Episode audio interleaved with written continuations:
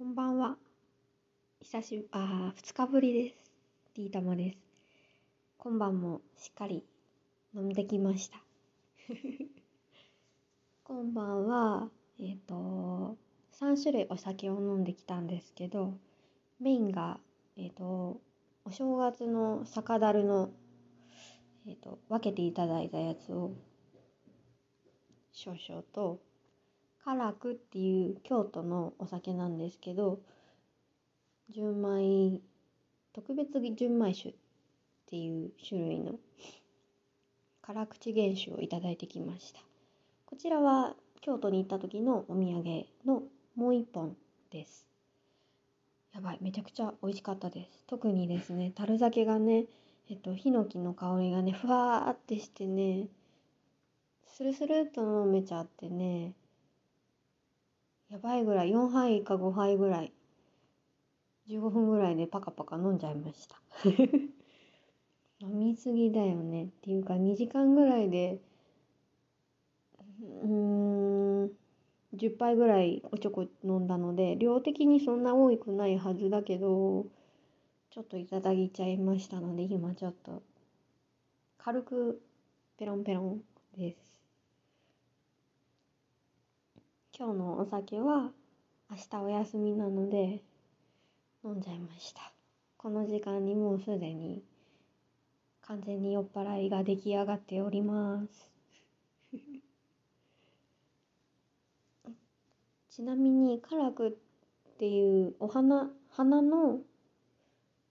漢字に、えっと、楽って、うんと、落葉の楽とか、えーと、三髄に角字とかの角の字でなんですけど、やっぱり京都のお酒なのですごい上品だけど辛口ですっきり、ちょっと酸味がちょっとあるので、こうビーッとこうすっきりと癖が強くなくって飲みやすかったです。で、樽酒もすごいスルンと、そちらはちょっと名前ど何の樽酒か教えてもらえなかったので、ちょっと私はいただき物なので何とも言えないんですが、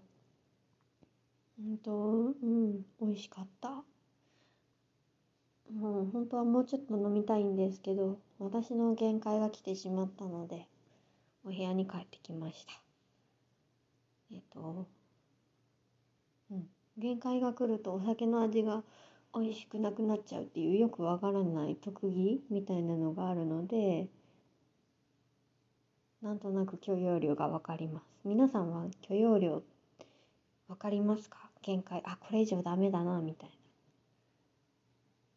それぞれあると思います。まあわかんない方はまた今後分かってくるのかな、二日酔いになる直前まで頑張るみたいなあるかもしれませんが、あの飲みすぎは良くないです。二日酔いになるほどは飲んじゃダメです。自分の許容量を見極めて美味しく飲むお酒が最高だと勝手に個人的に思ってますので、皆さんお気をつけて、二十歳になるまで飲ま、飲むなよでも二十歳になったら一緒に飲みましょう。それ以上の方も楽しく飲みすぎに注意して。それではまた突発的に今入れてしまいました。またね。